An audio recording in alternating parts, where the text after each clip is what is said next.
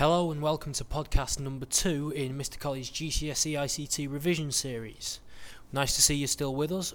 That means the first one can't have been too boring. Excellent. This one's about validation and verification. Now, both of those you would use when you are entering data into a database or a spreadsheet because it's absolutely vital that the data you enter is as accurate as you can make it. Um, if you ever heard the term GIGO, G-I-G-O, which stands for garbage in, garbage out, that means that if you put inaccurate data into a database, if it's got lots of uh, mistakes in it, then when you search for data, the data you get back will be riddled with mistakes and not very accurate. So garbage in, garbage out. Um, validation techniques can be used to reduce the number of errors when you're inputting data.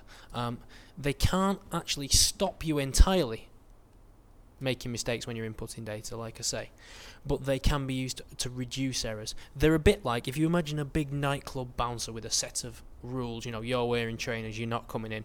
It's that sort of situation. So, a definition alert, if you will, if you were asked the question, what is validation?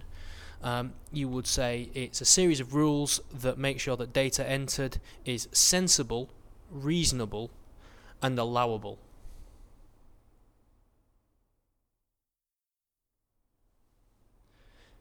Now, there are a few different types of validation that um, you need to know about.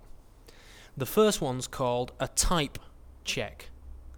Um, what that means is sometimes you only want to enter certain types of data into a field. Um, for example, um, if you're running a clothes shop and your one of your fields is dress size, they could go from 8 to 18. Um, what you do is set the data type to be number so that you could only enter um, a you could only enter numbers there. If you typed in a letter by mistake, that's incompatible with dress sizes, so it would prevent you from entering that. It would uh, also prevent anyone from misunderstanding and typing in the word 10 instead of the number 10. Um, some data types can perform an extra type check. For example, a date data type will ensure that the date you've entered can actually exist. Um, it wouldn't allow you to enter a date. Um, th- the 31st of February, for example. A range check um, only allows you to enter data between two values. For example, let's go back to our shop again. Their clothes might only sell items between prices of 10 and 50 pounds. So to stop a price that isn't between 10 and 50 pounds being entered, um, you would write um, a, range, a range check that was greater than or equal to 10 and less than or equal to 50. Um, that's pretty much it for range check. It checks that the, num- the number you're entering is within that range, and if it isn't, it stops it being entered. Um, a presence check is where you a field has to have data in it. You can't leave it blank. For example, a school will always want to know an emergency contact number. So when you're entering data into a new pupil's record, you can't leave that blank. It will flag up a warning message. Um, other examples of that were um, on a vet's database, it might be type of pet. On the DVLA, the car database, um, it might be the date that you passed your driving test. Um, the next type of validation is a picture or a format check. For example, some things are always entered in the same format. Um, a postcode, for example, you could use an input mask to set that up. So a postcode is always letter, letter, number, number, number, letter, letter. Uh, there might be the odd occasion where it differs slightly. For example, Manchester postcode has M at the start, so it's only one letter, um, but the letters and numbers are still in the same order. A picture check um, can be set up to make sure that you've only put letters where letters should be and only put numbers where numbers should be. The final type of validation is called a check digit. Now, this is what you used when you want to be sure that a range of numbers has been entered correctly. For example, a barcode or an ISBN, um, the number that identifies books. Um, the check digit is normally the final number in the sequence, um, and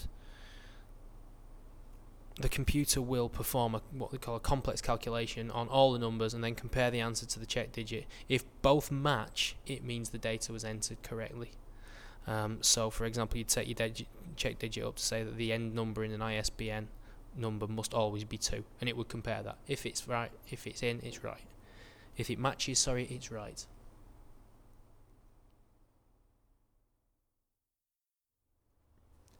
So that was validation. Now we're moving on to verification. Starts with the same letter, a little bit similar, you might be getting them confused. Um, but we mentioned earlier that validation can't make sure that the data you entered is correct. It can only check that it's sensible, reasonable, and allowable. However, um, verification can be used to help make sure the data in your database contains as few mistakes as possible. Um, and what verification means is to check the data that you've entered against the original source data that you were working from. Now, you can do that in one of three ways, really. You can enter the data twice. For example, when you choose a new password, you have to enter it twice. This lets the computer check that you've typed it exactly the same both times and not made a mistake. It verifies the first version is correct by matching it against the second version. Um, now, this is fine to help identify many mistakes, but it's not brilliant for large amounts of data. Think about how long it would take one person to enter lots and lots of data once, and then think about how long it would take them to enter it twice. Um, they could enter the same mistake twice, and it wouldn't get picked up. Um, and you'd also end up with two copies of the same data, taking up more storage space. So, other ways you could use it. You could check the data on the screen against the original paper document, saves having to enter it twice. It can help pick up errors where data has been entered. Um, however, it's not always easy to keep moving your eyes backwards and forwards between the screen and the paper copy. So what you could do instead is you could print out a copy of the data and you compare the original and the paper copy side by side. Now this is probably the easiest way to do it um, because you can have both copies side by side. Um, however, it can be time consuming again if there are large amounts of data. So those are the three ways you could verify data. So just to sum up, validation is a set of rules that helps make sure the data that you're entering is sensible, reasonable and allowable. And verification is checking the data you've entered against its original source. Both are done because it's highly important to make sure that data in a database contains as few mistakes and is as accurate as possible.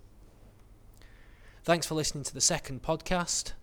Don't forget Mr. Colley St Mary's on Twitter for small revision updates and do well in the exam.